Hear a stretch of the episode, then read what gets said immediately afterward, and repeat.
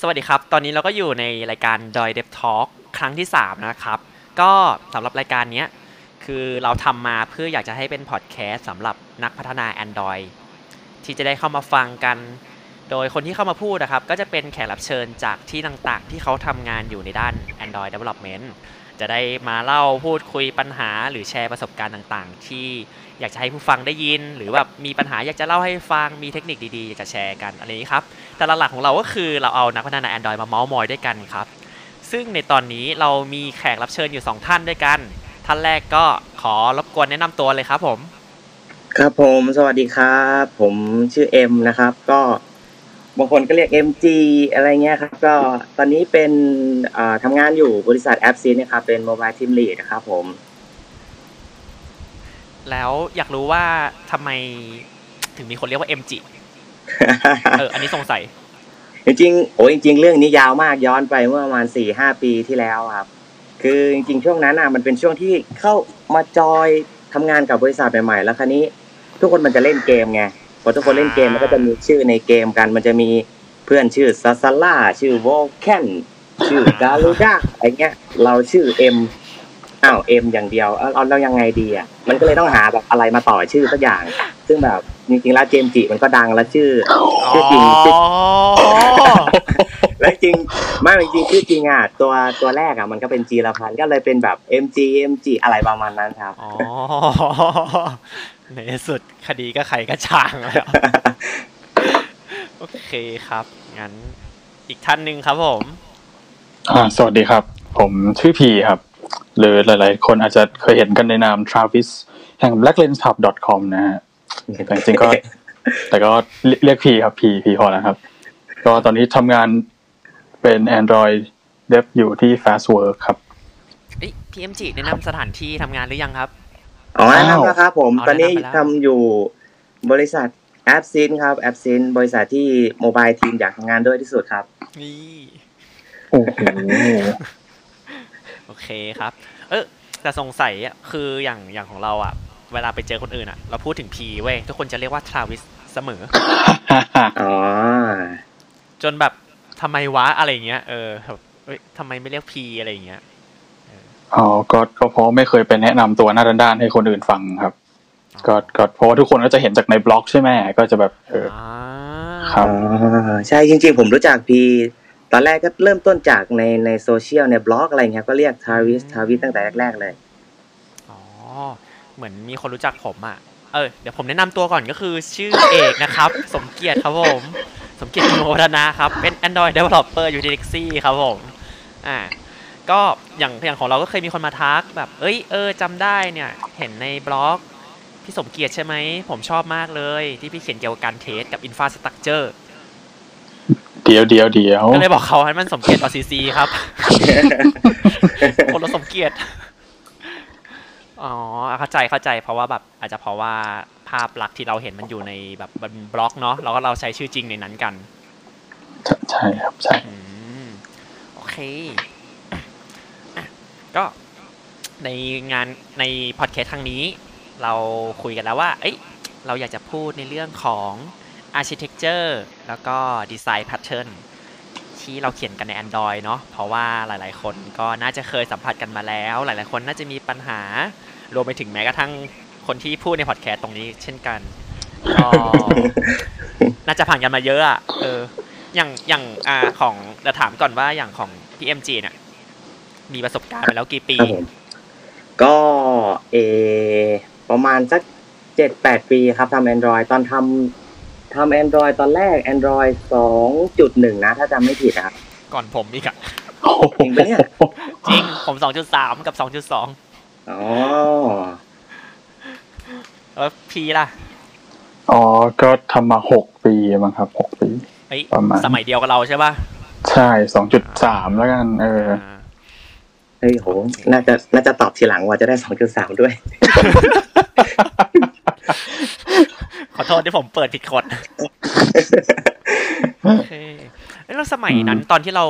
อันนั้นคือเริ่มทำงานเลยหรือเปล่าครับ หรือว่าไงทั้งคู่ ก็จริงๆของผมนะครับตอนตอนเรียนจบละกันเรียนจบมาใหม่ๆจริงไม่ได้ทำ Android ครับทำทำอย่างอื่นมาก่อนทำแบบเกี่ยวกับ ฮาร์ดแวร์ด้วย หรืออาจจะแบบว่าทำมีโนเกียด้วยนะทำโนเกียอะไรเงี้ยครับ แล้วก็เห็นแบบพี่ข้างๆเขาอะไรเงี้ยแบบเออเขาทำ Android ทำอะไรเงี้ยมันดูคูลมากเลยครับก็เลยเลยสนใจสนใจ อืมแล้วตอนนั้นก็คือเป็น MV MVC เลยปะสมัยนั้น โอ้โห ใช่ไหม MVC คือตอนนั้นน่ะยังไม่รู้จัก MVC เลยครับเอาจริงๆ โอ้ ตอนนั้นเนี่ยก็น่าจะเขียนโค้ดในปุ่มอะครับ ทุกอย่างก็อยู่ในปุ่มหมดเลย แต่เอาจริง อยากให้นึกถึงว่าหนึ่งหนึ่งหน้าถ้าสมมติว่ามันมีสักห้าแอคชั่นแล้วโค้ดทุกอย่างก็จะอยู่ในห้าปุ่มเนี่ยครับ เวลาไล่โค้ดเนี้ยก็สกอร์จนเมื่อยมือครับปลายยาวมาก โอ้ อื้อหือ แล้วของพีล่ะ ตอนสมัย อ๋อ เริ่มๆเลย อ๋อ ของพีสมัยเริ่มเริ่มๆก็ใช่มาถึงก็เป็น Android Dev เลยเออ โอ้แล้ว ก็ ตอนนั้นก็คือยังไงก็คือเริ่มอันนี้เริ่มเริ่มเองตั้งแต่แรกหรือว่าแบบเริ่มตอนทำงานเลย อ๋อ อันนี้คือเริ่มตอนทำงานคือขอเท้าความนิดหนึ่งคือ อืมอืม จบวิศวกรรมเคมีมา อ่า อีกแล้วเนี่ย เอ้ยไอ้จะทุกคนจะได้รู้ว่าทั่วการไม่ต้องไม่ต้องถามอีกแล้ว อ่า ก็ก็ เออ ก็เลย ก็ไปดูพวก YouTube อะไรอย่างเงี้ยแหละ แล้วก็ อืม ศึกษาแล้วก็ทำงาน อืมแค่นั้นแหละ โอ ครับ เคแต่นึกถึงสมัยก่อน เออ ก็ยอมรับว่าตอนเมื่อก่อนอะหัดเขียนใช่ปะแล้วก็ อืม พอเวลาเราหัดเขียนเองอ่ะเราจะหาพวกแบบสตั๊กเจอร์เนี่ยยาก เพราะว่าเรา มันมันเป็นเรื่องแยกแยกจาก Android จริงๆเนาะเพราะว่าสตั๊กเจอร์เนี่ยมันเป็นเรื่องของการเขียนโปรแกรมโปรแกรมเนาะแล้วเราก็ไปเขียนแบบหนึ่งเว้ยเคยลองเขียนท่าหนึ่งก็คือ ถ้าเราสามารถสลับ layout ใน activity เดียวกันอ่ะ อืม เออ เราจะ handle ยังไง ก็เลยไปเขียนเว้ยสรุปก็คือแอปเราไม่งมีสองหน้าแต่มี activity เดียว ฮะ อ่าแล้ว จริง ทำ ๆจริงๆไม่ ทำ ใช่ ยังไง ไม่ อะ ไม่ใช่สองหน้าด้วยนะ คือมันมีเป็นมีหน้าแรกนั่นแหละ แล้วก็ใช้วิธี set content view ใหม่ อ๋อ อ่าไม่ใช่แค่โค้ดในหนึ่งแอคทิวิตี้แล้วนะ แต่มันกลายเป็นโค้ดหลาย ๆ หน้าดักศึกอยู่ในแอคทิวิตี้เดียว เฮ้ย นี่คุณนำเทรนด์นะเนี่ยซิงเกิลแอคทิวิตี้ตั้งแต่กี่ปีที่แล้วอ่ะ จริงเกิน โหดมาก ได้ที่เขียนไอเขียนก่อนแรกมันก็ถูกอยู่แล้วเว้ย แล้วอินดี้ไงเสอกไปทำพอทำเสร็จปุ๊บ อืม กูไม่ทำละ เฮ้ยทำไมทำอย่างนั้น ทรมานชะมัด แล้วเวลาเลเยอร์แม่งแบบคนละไฟล์กันอะนั่นหมายความว่าวิวมันก็คนละไอดีเว้ย เออ พังดี โอ้ โอ้โหนึก เอ๊ะอันนี้ ภาพ คือ อันนี้เขียน อัน เล่ นี้ น เป็น เขียน ยุค เล่น ที่ ไม่ ก่ ใช่ อน งานลูก ก่อน ค้า แฟก นะ เมนต์ครับ ไม่ใช่งานลูกค้านะบอกก่อนเขียนเล่น อ่า อ่าแต่เขียนแบบจริงจังมาก ช่วงศึกษาช่วงช่วงเล่นใช่ไหมช่วงเล่น ใช่ เออ ใช่ เออเออต้องมีกันต้องมี แต่สมัยนั้นก็ activity base นะ แบบ fragment มาช่วงหลังๆ มาก เพราะว่า อย่างที่เรารู้ว่ามันเป็นช่วงสมัย 3.0 แล้วตอนนั้นยังไม่มี มันยังไม่มีไอ้ fragment ที่เป็นของ Android support ไง อืม อืมแล้วแอปสมัยนั้นก็ไม่ได้ทำฟีเจอร์ที่มันฮารุฮาราที่แบบต้องปัดซ้ายขวาใช้ view pager ไงก็แค่กด อืม เป็นหน้าเป็นหน้าเป็นหน้าไปกลับไปกลับ อืม แล้วก็แฟลชไป เปลี่ยนไป ตามนั้น ใช่ อืม เอ้ยแต่แต่จริง ๆ ไอไอพวกแบบการที่เราเขียนแล้วมันมึนๆอะไรเงี้ยก็จริง ๆ ก็ไม่แปลกนะ เพราะว่าสมัยนั้นน่ะ แบบเวลาเราดูทูทอเรียลหรือดู อืม ดูด็อกิเมนต์ของ Android เองก็ตามเหอะก็จะมีบอกแค่ว่าแบบจะทำอย่างนี้คือทำยังไง แต่คือก็ไม่ได้แนะนำว่าแบบทำยังไงถึงจะดีหรือว่าจะบอกแค่วิธีที่แบบ API เนี้ยใช้ยังไงจบ เออ ก็ถูกก็ถูก อืม โอ้แต่ ใช่ โอ้สมัยนู้นเนาะเออ อื พูด ม พูดยาก เอาเข้าจริงไอ้แพทเทิร์นที่เราใช้ทุกวันนี้มันก็มีมานานแล้วนะ แต่มันตลก ก็ ตรงที่ว่าสมัยเมื่อก่อนคือเรารู้รู้สึกว่ามันไม่ได้ ไม่ได้ฮิตหรือไม่ได้พูดถึงหรือแบบ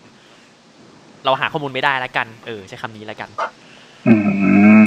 แต่แต่สำหรับเรานี่แบบมันมีอีกเหตุผลหนึ่งก็คือจริงๆตอนนั้นตอนเริ่มทำงานแรกๆอ่ะแบบทำงาน เป็น Android คนเดียวเออ อ่า แล้วก็เลยแบบไม่ไม่ได้รู้ ไม่ได้หาความรู้จากไหนอะไร ไม่มีใครคุยด้วยอะไรอย่างเงี้ย คือเพื่อนไม่ครบ ก็ ใช่ปะ ไม่ใช่ หมายหมายถึงแบบเออ ไม่ไม่มีเพื่อนคุยเรื่องแบบจะวางยังไงจะไปทางไหนอะไรเงี้ย อื มันมันเหมือนกับเราก็ไม่รู้ว่าอ๋อมันมีมันมีสิ่งที่เรียกว่าแพทเทิร์นอยู่นะอะไรอย่างเงี้ยคือไม่รู้ เออเออเข้าใจเลย เออ นะเพราะว่าแบบเหมือนเอ๊ะก็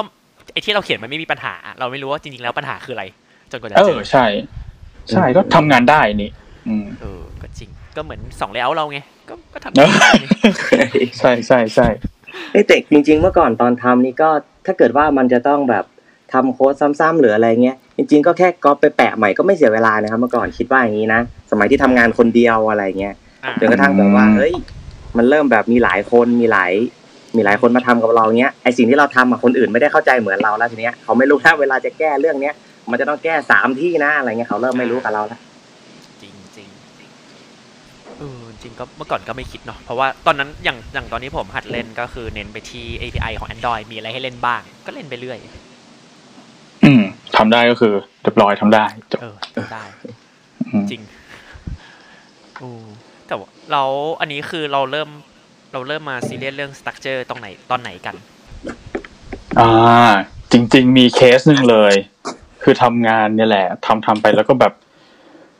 เริ่มแบบต้องแก้จุดนู้นจุดนี้ อืม อ่า ไอโค้ดที่เราทำเสร็จแล้วเนี่ยเราต้องกลับเข้าไปแก้มัน แล้วก็แก้ใช่ไหมก็แก้ไปก็ไม่ได้มีปัญหาอะไรแรกๆทีนี้มันชักต้องแก้เยอะแก้เยอะขึ้นเรื่อยๆว่ะแบบ เออ เริ่มงงละโค้ดเริ่มสปาเกตตี้ละไล่ไล่ไม่ถูกละอ่า พอเห็นดังนั้นน่ะ ก็ก็เริ่มรู้สึกว่ามันต้องมีทางออกคือคือคือเราต้องไม่เผชิญไอ้ปัญหานี้คนเดียวแน่นอน อืม ก็เลยเริ่มเสิร์ชหาความรู้ขึ้นมาซะเฮ้ย มันมีสิ่งที่เรียกว่าแพทเทิร์นว่ะ เออ อะไรอย่างนั้น เออ ตอนนั้นก็แบบ เฮ้ย มี MVP อยู่บนโลกอะไรอย่างนี้ อ่ะ นี่คือจุดเริ่มต้น แล้วของ PM อะครับ ก็จริงๆคล้าย ๆ กันเลยนะครับ ก็อย่างที่พูดไปเมื่อกี้คือไอตอนที่เราทำคนเดียวมันเวลามันแก้อย่างเงี้ยเราก็จะรู้เนาะว่า ถ้าแก้เรื่องนี้จะต้องแก้ห้าที่นะแก้เรื่องนี้แก้หกที่อ่ะเรารู้คนเดียวแต่สักพักพอมันนานไป มันมันหลายที่มากกว่านั้นแล้วแล้วหนักกว่านั้นคือไอคนที่มันมาทำกับเราเนี่ยมันเริ่มแบบ เราจะไปรู้ได้ไงว่าเพื่อนเรามันไปแก้ตรงไหนบ้างอะไรเงี้ยมันมันเริ่มไม่ได้แล้วก็เลยต้องมาหาแบบ หาที่มันรวบรวมมาไว้ที่เดียวกันให้ดูเป็นอะไรนะเป็นชัดเจนว่าของมันควรจะอยู่ตรงไหนอะไรยังไงเงี้ยก็เลยเป็นจุดเริ่มต้นมากกว่าที่จะเริ่มทำเรื่องพวกเนี้ยครับ อืมอย่างของผมหมอ ผมก็จริง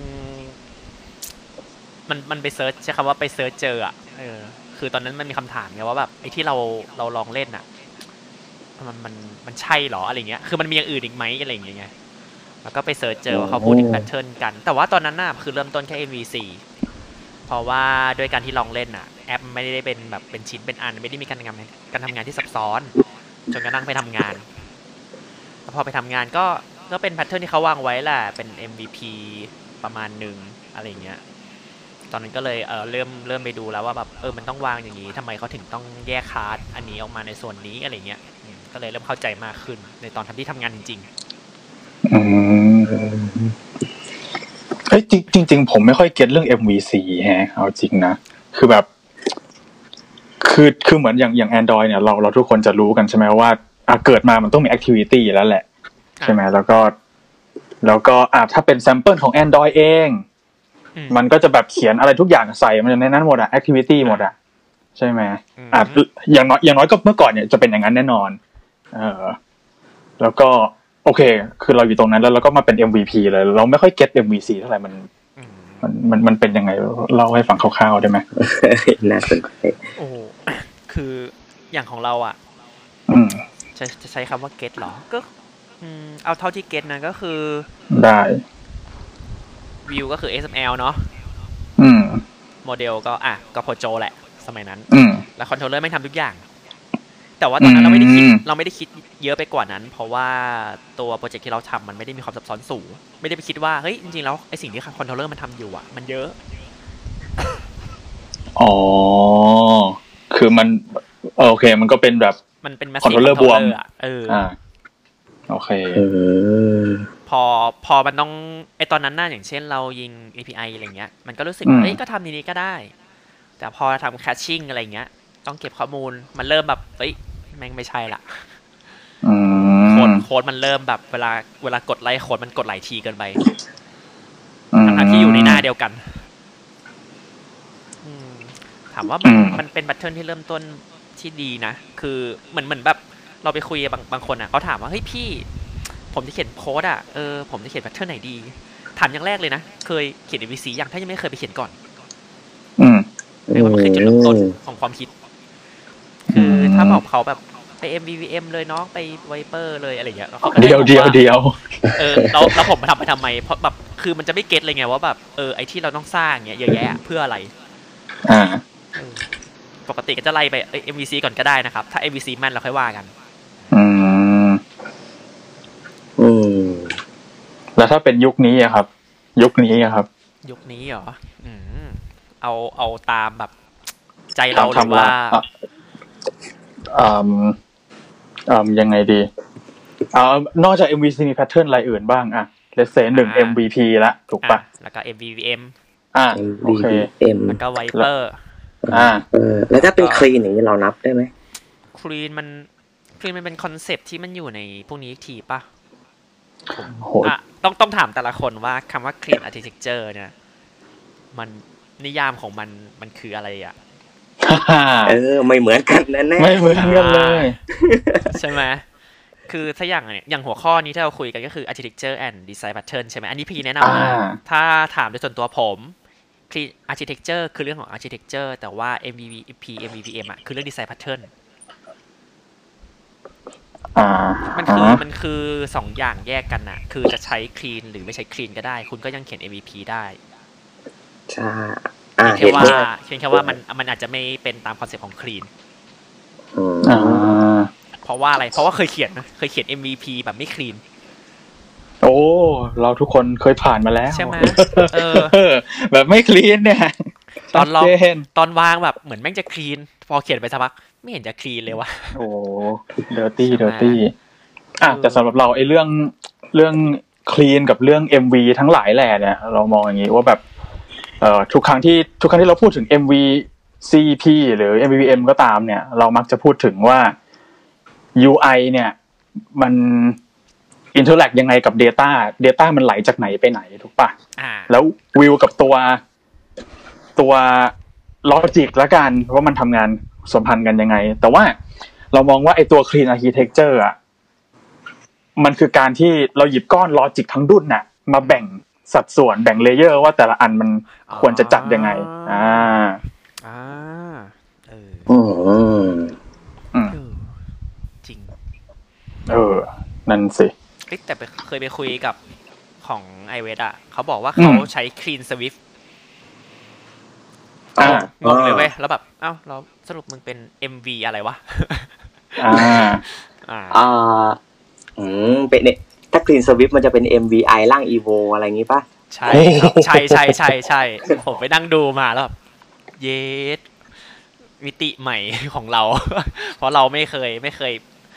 ไม่รู้ว่าของ Android มันไม่ค่อย ไม่ค่อยนิยม MV ไม่ค่อยเจอคนที่ใช้ MVI กันด้วยแหละ ถามผมนะ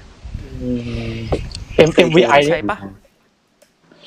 เคยพยายามลองเขียน แต่แต่แต่ไม่มั่นใจว่าตัวเองเข้าใจเต็มที่แล้วกัน MVI อือหือ เออ ก็มีใครเก็ตไหมพี่พี่เอ็มเก็ตไหมครับ ถ้า MVI MVI นี้ไม่ไม่เคยนะครับ ยังไม่เคยแบบลอง อ๋อ จริงๆจังๆส่วนมากก็จะใช้พวกที่เขาแบบนิยมกันอะไรนะครับ ผมเปิดตัวเลย ไม่เคยเขียน โอ้โห แต่รู้จัก คือ อืม อืม เท่าเท่าเท่าที่ผมดูมา MVI เนี่ยมันก็จะเป็นแบบ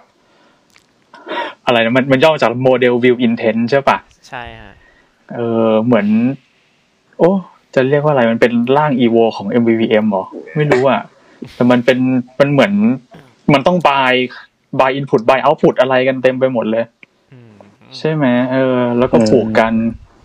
วันเราก็เปิด Google ดูก่อน เฮ้ย จะได้จะได้อ๋อไงจะได้แบบอ๋ออ๋อที่อ๋อนี่ไม่ใช่อะไรเปิด Google อยู่แล้วอ๋อ เปิด Google อยู่ อืม เออแต่จริงๆเดี๋ยวผมขอย้อนกลับไปเรื่องคลีนนิดนึงได้ไหมจริงๆ ได้ครับ เห็นเห็นพี่เล่าให้ฟัง แต่ว่าเหมือนที่ที่ใช้อยู่และที่แบบที่ตัวเองเข้าใจอ่ะ เหมือนแบบที่ใช้คลีนมันเป็นเหมือนเป็นภาพรวมๆอะไรเงี้ยครับ แล้วก็ตอนเนี้ยใช้ MVVM กับ MVP อ่ะเป็นเลเยอร์บนเป็นเลเยอร์พรีเซนต์อะไรเงี้ยเหมือนคินคินที่คินที่แบบที่ใช้อยู่ที่เข้าใจนะ ก็คือมันจะมีสามชั้นอะไรเงี้ยครับ ชั้นแรกก็จะเป็นชั้นพรีเซนต์เดชันเลเยอร์ ครับ ชั้นถัดมาก็จะเป็นโดเมน ชั้นถัดมาก็จะเป็น Data อะไรเงี้ย ส่วน MVVM กับ MVP เนี่ย ก็เลยจะถูกมองว่ามันเป็น Presentation Layer มากกว่าอะไรเงี้ยครับ ก็ก็เออไม่แน่ใจว่าที่ใช้เนี่ยมีมีใครใช้เหมือนกันอยู่หรือเปล่า โอ้จริง ๆ ก็คิดแบบนั้นแหละครับ คิดแบบ แต่จ นั้น ริงๆมันจะมีมันจะมีคำถามถัดมาครับว่าเอ้า แล้วสมมุติว่าใช้ MVVM แล้วไอ้ VM กับไอ้ use case ที่มันอยู่ชั้นโดเมนเนี่ยมันต่างกันยังไง อันนี้อันนี้เจอกันบ้างไหมครับเจอกันบ้างไหม อ๋อผมผมคุยกันในทีมแล้วผมก็ตกลงกันไปแล้วว่า VM อ่ะ คือโลจิกที่เกี่ยวกับ UI อื ส่วน ม use case อ่ะ เป็นเฉพาะ business logic ครับ อ๋อ คือ คล้ายคล้ายๆกันนะครับเออ คือแล้วแต่ คายๆ แล้วแต่ กัน ที่แล้วไม่รู้ผมไม่รู้ที่อื่นเนาะที่อื่นนอกจากพวกเราอะเขาคุยกันยังไงอะแต่ผมเข้าใจว่าปกติอะเรา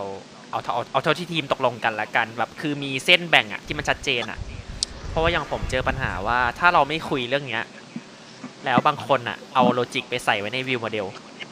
ว่าโลจิกบางอย่างที่แบบเอ้ยไปอยู่ในยูสเคสก็ได้อะไรเงี้ยครับแต่ถ้าเรากำหนดเงื่อนไขอะมันจะชัดเจนอะเขาก็จะอ๋อเคสแบบนี้โอเค ไว้ในยูสเคส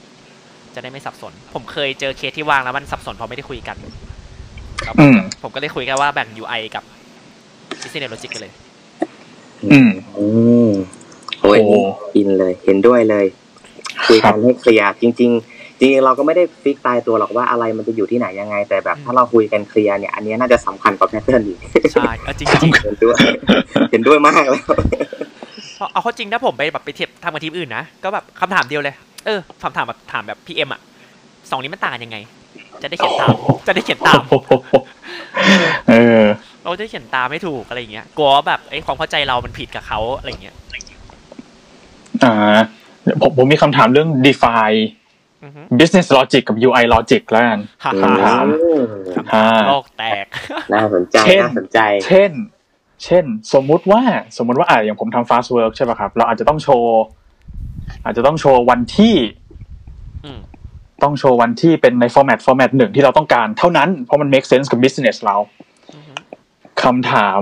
ไอ้ format เนี้ย มันอยู่ใน view model หรือมันอยู่ใน use case เพราะโอเคหนึ่งมันเป็นมันเป็น presentation แน่นอน แต่คือมันมันสำคัญต่อ core business ของเรา เอ่อต้องถามถามขอถามเพิ่มว่า Data ที่ได้ตั้งต้นอ่ะ มันเป็นแบบ time stamp หรอหรือว่ายังไงเอ่ย อ่ามันเลเซเป็น time stamp ก็ได้ครับ เป็นเป็น unique time stamp อืม อืมถ้ากรณีนี้ผมเอาตัว format อะไปไว้ที่ view model เพราะว่ามันเป็นเรื่องของการแสดงผลมันคำนวณต่อไม่ได้อะ อืม อืมแต่ถ้าถ้าเป็นของผมก็จริง ๆ คล้ายกันนะ ผมมองว่าการการจัดฟอร์แมตของ Data ซึ่งสิ่งที่เราพูดถึงคือวันที่เนี่ย ไปแสดงผล ก็จริง ๆ ก็คิดว่าควรอยู่ในโมเดล ส่วนไอ้จริง ๆ business logic อะผมไม่ได้ define อย่างนั้น ผม define ไว้ว่าอ่าเป็นเป็น UI logic กับเป็น data logic ละกัน อืม เทปเนี้ยจะค่อนข้างชัดเลยว่ามันคือ UI logic อะครับ เพราะงั้นมันจะอยู่ใน view model อืม ประมาณ อ่า ครับ ขอถามต่อครับ ถามเพิ่มเติม ครับ อ้าว อันนี้สรุปเป็นคนจัดรายการแทนเราอะโคตรดี แล้ว เขาหน้า แล้วเดี๋ยว เขาหน้าฝากด้วย แล้วแล้วแล้วคนคนคนถามนี่คนถามนี่มีมีมีมีมีในใจบ้างไหมครับคนถาม มีมีมี แต่ว่า เอ้ คุย เดี๋โอ้โห แปลว่าดิสคัทดิสคัทมาใช่ว่าล่ะเราก็แบบสงสัย ใช่ใช่ใช่เคยเคยคุยกัน อืม อ่ะ ถามต่อก็คือ สมมุติว่า เอาจริง ๆ คือคำตอบมัน make sense เพราะว่ามันเป็นแบบเออ U- UI ก็ควรจะปัดไปที่ view model คำถามต่อไปถ้าไอเดียต้าเนี้ย มันต้องถูก format หลายหน้ามาก ๆ เราจะดันมันกลับไปใน use case ไหม เพื่อให้มัน reuse ได้ across หลาย view model อ่า อืม อ่า อืมมันมันใช้ Data ตัวเดียวกันใช่ปะ อ่า ใช่ ถ้างั้นเราก็สตอร์เก็บไว้ในพวกแบบ อ๋อโทษที ใช่ไหม โทษทีไม่ไม่ใช่ data ตัวเดียวกันไอกะการ format อย่างเดียวแล้วกัน ฟอร์แมตอย่างเดียว การ format อย่างเดียว อ่าถ้าปกติเราแยกตามแต่ละหน้า แล้วก็ไอตัวที่แปลงฟอร์แมตอะทำเป็น utility class อะแล้วก็เขียนเทสครอบตรงนั้นไปแทนอะ อืม ถ้าถ้าถ้าเขียนแบบเอาเอาให้เขียนเอาให้มีเทสครอบเพื่อความชัวร์นะ เพราะว่าถ้าไปเขียน UI อาจจะไม่ไม่ชัวร์ว่ามีเวลาหรือเปล่า แต่ปกติถ้าเทสง่ายสุดก็คือทำเป็น util อ่าโอเค โอเคของผมผมก็ก็คิดว่าน่าจะยังอยู่ในมีวิวโมเดลนะเรื่องจริงอยากถามต่อนะ อยากถามคนถามถามต่อ ว่า เออทำทำไมเราถึงอยากทำไมเราถึงอยาก reuse อ่าไอตัวเนี้ยไปหลายๆวิวโมเดล ก็เพราะว่า core business อ่ะสมมุติว่า core business ผมมันวุ่นวายเกี่ยวกับการ format date อะว่ามันต้องอยู่ใน format เนี้ย ถ้าอยู่ในเคสแบบเนี้ย อือฮึ แล้วแล้วมันก็อาศัยอยู่ในหลายหลายหน้ามาก ๆเลย อ๋อ อ่า แต่ว่าวิวโมเดลหลาย ๆ ตัวก็จะมีคำสั่งหรือโลจิกแบบนี้อยู่ใช่ไหม ใช่ อ๋อครับจริงๆหืมจริงๆถ้าผมตอบผมตอบเป็นสองแบบละกันแบบแรกคือก็ยังคิดว่ามันคงยังอยู่ในวิวโมเดลครับ ถ้าเกิดว่า เพราะว่าเราเราจะ reuse UI อะไรสักอย่างหนึ่งด้วย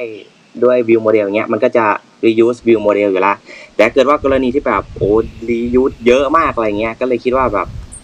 น่าจะไปเป็น extension หรือ util เหมือนที่เหมือนที่คุณเอกบอกอะผมก็เห็นด้วยนะ มันเหมือนเป็นตัวช่วยแล้วครับ มันมันไม่ใช่ มันไม่ใช่โลจิกของการแสดงผลแล้วมันเหมือนเป็นตัวช่วยการแสดงผลอะไรสักอย่างมากกว่า นั่นสิอันนี้อันนี้เลยคำถามนี้ดูแบบคลุมเครือมากเลยอะคือคำตอบแต่ละคนไม่เหมือนกันแน่นอนอะคำถามเนี่ย อืม อืม เออเออแต่ถ้าถ้าถามเราอะพี่เอ็มก็น่าจะเหมือนกันก็คือไปทำ extension เนาะหรือถ้าเป็นชาวาก็ไปเขียน YouTube เอา อ๋อจริงๆถ้าเกิดจะทำ extension เนี่ยมันจะมีอีกคำตอบหนึ่งนะครับ ก็คือ ครับ ใช้ง่าย ครับ ดอทใช้เลย ใช้ง่าย อ่า แต่ extension เอา เคยเคยกังวลว่าเยอะเกินแล้วงง อ๋อจริง ดอทละเจอ extension ตัวเองเยอะเกิน แล้วก็มี จ พ ริ วก ง เราไม่สามารถเขียน attention ไว้ใน library ตัวนี้เป็น Kotlin ได้ เพราะกลัวว่ามันจะไปโผล่ที่คนอื่น อ๋อ จริงจริง ๆ เราสโคปมันเป็นอะไรนะ internal ได้นี่ ก็ได้อะแต่ว่าแบ อื บ ม สมมติว่า คือยังไงเดีย เราเราทำ library ตัวนี้ขึ้นมา แล้วเราคิดว่า attention ตัวเนี้ยเขาเนี่ยน่าได้ใช้ ก็เลย public แม่งเว้ยแล้ว แต่ว่าพอดีเราทำ library ไว้หลายตัวเป็น dependency ไง แล้วแบบ อ่า อันนี้จริง attention ไม่ค่อยจะมารวมกัน อ่าอ่า เฮ้ยโหยพอดีพอดีพอดีพูดถึง extension นี้ จริงๆ แอบแอบนอกประเด็นนิดนึงได้ไหมอ่ะ จัดไปครับ นั่นคือจุดประสงค์ของรายการ ไหล เรา ไหลไหล คือ extension เนี่ยแค่แค่ไหนเรียก extension อ่ะ สมมุติว่า ผู้ผมกำลังถามว่า มัน evo ตัวเองได้แค่ไหน สมมุติผมมี string message อย่างเงี้ย ผมสามารถสร้าง extension สร้างเป็น dialog pop up เลยได้ไหมอะไรเงี้ย มันเกินสโคปมันหรือเปล่า คิดเห็นกันยังไงครับเรื่องนี้ เออยาก อ่าผมขอตอบก่อนแล้วกันครับ อ่า ขอตอบก่อน เดี๋ยวขอคิดก่อน ผม ระหว่างพีตอบ อ่า ผมว่าทำได้ครับ ผมว่าควรทำเลย ถ้าเกิดแบบเปลี่ยนสตริงหนึ่งอันเป็นป๊อปอัพอะไรได้ แต่แต่ทีเนี้ย มันขึ้นอยู่กับว่าเราสโคปไอตัว extension เนี้ยไว้ที่ไหนให้ใครเห็นบ้างพี่ อืมยังไง อ่า คือคือสมมุติว่าสตริงไปเป็นแต่อลอกเงี้ย ผมคงไม่แบบประกาศ p r i v a t เอ้ยประกาศ Public แล้วก็แบบทุกคนเห็นหรอก ผมอาจจะไปสโคปมันเอาไว้ใน Activity อะไรอย่างเงี้ยครับ คือ คือคือเราสามารถประกาศ extension function ที่อยู่ในคลาสได้ถูกปะครับ อ่าครับ อ่า แล้วทีเนี้ยมันจะมี receiver สองตัว ก็คือตัว unless say ผมประกาศเป็น activity ใช่ปะกับ string ใช่ปะ ครับ แล้วประกาศ extension function บนสตริง แต่ว่าไอเนี่ย ไปประกาศอยู่ในไฟล์ activity อื สิ่ ม งที่เกิดขึ้น อ่า ใช่ ก็จะใช้ได้แค่ในนั้น อืมน่าสนใจ ว่าแต่ ซึ่ง มันควรเป็น ถ้าเป็น dialog อ่ะ มันควรเป็น attention ที่ sting เหรอ ไม่ใช่ที่ activity เหรอ อัน นี้ อันนี้ อันนี้แล้วแต่เลย ถ้าเกิด ถ้าเกิดว่าแอป แอปเราแม่งแบบมี มีแต่สตริง แล้วก็โชว์ไดร็อกจากสตริงเยอะๆอ่ะ อ๋อ การไปประกาศบนสตริงมันก็ มันก็ ก็ make sense ใช่ไหม กว่า อ่า เออไม่เคย อุ๊ย ทำขนาด นั้น เป็นโรค ไม่ กลัว เคยเหมือนกัน เป็นโรคก ไม่ ลัว เคย อืม เพราะถ้าอย่างของผมก็คือจะมองว่า เอ้ย ถ้า ถ้าสตริงอ่ะ คือถ้าในแอปเรามีแค่สตริงอ่ะ ที่จะไปแสดงเป็น dialog ได้เลยอ่ะ ก็ make sense อย่างที่ อย่างที่พีบอก แต่เว้นแต่ว่าถ้าเรามีข้อมูลประเภทอื่นที่ต้องไปแสดงใน dialog ได้เหมือนกันอ่ะ ผมก็มองว่า เอ้ย ถ้างั้นเราไม่ทำเป็นคลาสที่เกี่ยวกับ dialog ไปเลยล่ะ อืม ประมาณนั้นนะครับ ผมจะเอาแบบหน้าที่มาครอบทับอีกทีหนึ่งก็เลยประมองว่า เฮ้ย ถ้างั้นผมก็ทำเป็น dialog ตัวกลางที่แบบคอยแสดง dialog ไม่ว่าข้อมูลจะมาเป็นแบบไหน มี yes มี no อะไรเงี้ยครับ เราค่อยโยนสตริงเข้ามาแยกแทนเนี่ย ก็อ๋อก็คือเอาความเป็นแดนหลอกเป็นตัวตั้ง แล้วก็ส่วนแบบอินพุตเข้ามาเป็นยังไงก็แบบโปรไวไปได้หลายรูปแบบอะไรอย่างเงี้ย ใช่ อืม พอดีผมมองสตริงเป็น data แล้วมองว่า dialog เป็น android framework ที่ไม่อยากให้มันมา ไม่อยากให้ข้างล่างอ่ะ ไม่อยากให้ low level ไปเรียกข้างบน มัน ขัดใจสำหรับผมนะอะไรเงี้ย อืมโอ้โห เรื่องนี้แหมเรื่องนี้ยาวโอ้ยพาออกนอกทะเลเลย ยาว ยาวเอ้ยย้อนกลับมาเออ เออจริงจริงจริงยาวยาว อ่ะกลับมากลับมา เมื่อกี้จะเออนั่นดิ เมื่อกี้เราอยู่เรื่องเดทฟอร์แมตเอาสแตมป์ เออ เออย้อนกลับมาที่ entity เอ้ยเดี๋ยวก่อนผมผมยิงยิงเดทฟอร์แมตต่อได้ปะ ได้ โอเคคำถามอีกต่อไปเลยว่า สมมุติว่าไอเดทฟอร์แมตตัวนั้นน่ะ มันจะไม่ใช่ฟอร์แมตธรรมดา มันจะเช็คด้วยว่าดูเรชันมากกว่าอ่ะเลเซสมมุติว่า น้อยกว่าหนึ่งน้อยกว่าหนึ่งวีคให้แสดงเป็นแบบ relative time อ่ะ แบบ อ๋อ สามเดย์อโกสี่เดย์อโกแต่ถ้าเกินจากนั้น อืม ให้แสดงเป็นเดือน ถ้าเกินปี อ่า ให้แสดงเป็นปีอะไรอย่างเงี้ย ถ้ามันมี อ่า ลอจิกพวกนี้อยู่ด้วย อ่ะ เราก็จะไปโหลดไลบรารีชื่อว่า Time Ago no โอเค โอเค เออเออเออพอพูดถึงเรื่องเงื่อนไขตรงนี้ ส่วนมากที่ทำให้มันไม่เหมือนกัน เพราะว่าเราอาจจะมองว่ามันมีความมันมีตัวช่วยอื่น เลยทำให้เงื่อนไขในการแบ่ง อืม โลจิกไม่เหมือนกันอย่างเช่น อย่างที่เราบอกอ่ะพีบอกว่าตรงเนี้ยปกติถ้าพีเขียนเองอ่ะเออถ้าถามเราก็คงบอกว่าอยู่ในยูสเคสว่ะ อืม แต่ถ้ารู้ว่ามีไลบรารีอ่ะ ก็จะโยนเข้าไปวิวเลย อืม ใน presentation เลย แล้วก็ใช้ไลบรารีเอออ อ่า โอเค อันนั้น make sense เลย ก็แปล ถูก ว่าแล้วแต่แล้วแต่ตัวช่วยถ้าเรามี อ่า โหงี้แปลว่าแบบการตัดสินใจอะไรต่างๆมันแบบ judgment call แล้วก็แบบขึ้นกับสถานการณ์ระดับหนึ่งเหมือนกันเนาะ โอ้ก็จริง อืม แต่ถ้าเราไปเขียน use case ก็คงบอกเออ ก็เขียนถูกนี่ เราก็โดนด่ากลับทำไมไม่ใช่ library โอเคครับ โอเค โอเค ผมผมผมผมผมหมดเรื่องเรื่อง format แล้วหมดหมดแล้ว เฮ้ยแต่จริงๆก็น่าสนใจนะเว้ย ถ้าเราแบบซีเรียสแบบเรื่องโลจิก แต่ถ้าโลจิกแม่งรีวิวได้อะเขียน library แม่งเลย เราจะไม่ต้องมาคิด อืม ว่าใส่ที่เลเยอร์ไหน อืม อืมแล้วไลบรารีตอนเรียกเรียกเลเยอร์ไหนครับ มันก็จะต้องเรียกอยู่ดี นั่นสิครับ ก็ต้องแสดงผลละครับ เออ ก็ต้องไปเรียกที่วิวเนาะถูกไหม ใช่ครับ อ่า ครับ อืม อันนั้น พราะาแบบ เห็นด้วย มัขึ้อ ครับ กับว่ามี library หรือมีวิธีอื่นที่แบบนอกเหนือจาก pattern ไหม อื ม เออ แล้วตอนนี้ก็คือแบบยังไงใช้ MVP กัน อย่างของพีไม่น่าจะใช้ MVP ใช่ปะล่ะหรือ MVP โอ้โหไม่ครับไม่ ผีใช้อะไรนะตอนนี้ เดี๋ยวนะ ใช้อะไรดีอะ เยวเดี๋ยวยาวเดี๋ยวยาว ถ้าใครอยากรู้ว่าใช้อะไรให้ไปดูวิดีโอ ย้อนหลังของงานโมบายคอนเฟอเรนซ์ในปีนี้นะครับ โอ้ถูกต้องครับ อืม เซส ตอ ชั่นแรก เซสชั่น นะ แร ครับ กเลยอ่า เซสชั่นแรกส่งต่อส่งต่อ ครับ แล้วใครก็ได้ดูเสร็จปุ๊บ ตอบให้หน่อยว่ามันคือแพทเทิร์นอะไร อะไรกันมันเป็นโฮมกรนโซลูชัน โอ้ อืมครับครับนั่นแหละครับ เชิญเชิญเชิญไปดูครับ ชื่อเซสชั่น How Kotlin Math Factor ครับ เฮ้ยดูดูแล้วดูแล้วดูจบโอ้ยแล้ว โอ้ย ดูแล้วแล้วก็แบบเช็คเคนี่มัน เออ ไมโบรอ่ะไมโบรอ่ะ โอ้โหเอาว่า เออ โอเคครับโอเคครับ ข้ามครับข้ามข้ามต่อครับต่อ แล้ว แล้วตอนนี้นี่ อืม ตอนนี้ใช้น่าจะไม่แน่ใจใช้ MVVM สัดส่วนมากหรือเปล่าครับตามตาแตกผมไม่แน่ใจนะ อืมถ้าตอนนี้ผมว่าส่วนใหญ่อ่ะใช้ MVVM กัน เพราะว่าตัว Google เขาซัพพอร์ตมาในแนวนี้มาอยู่แล้วไงอืม อื เมื่อก่อนเมื่อก่อนผมแค่ผมใช้ MVP มาก่อนอ่ะเพราะผมฟันธงว่าแม่งต้องมาเวนี้เว้ยแล้วพอดีผ อื ม ม ทายผิด อ้าว ก็เปลี่ยน อืม ง่ายๆไงคือทายผิดก็เปลี่ยนไม่รู้จะดื้อดึงทำไม อืม เฮ้ยจริงๆตอนตอนตอนผมเริ่ม MVVM แรกๆอะครับ ตอนหลัง MVP อ่ะ ครับ ตอนนั้นผมบ i ดิ้งผมใช้ RX by นะ อืม โอ้โหเรียกว่า เอาเรื่อง อืมคือสมัยก่อนที่จะมีไอ architecture component อ่ะ มั่นใจเลยว่าทุกคนที่เขียน MVP หรือ MVPM อ่ะจะติดปัญหาว่าไอ view model กับ view presenter อ่ะ จะจัดการกับมันยังไง แต่ละที่จะมีท่าไม่เหมือนกัน อืมจริง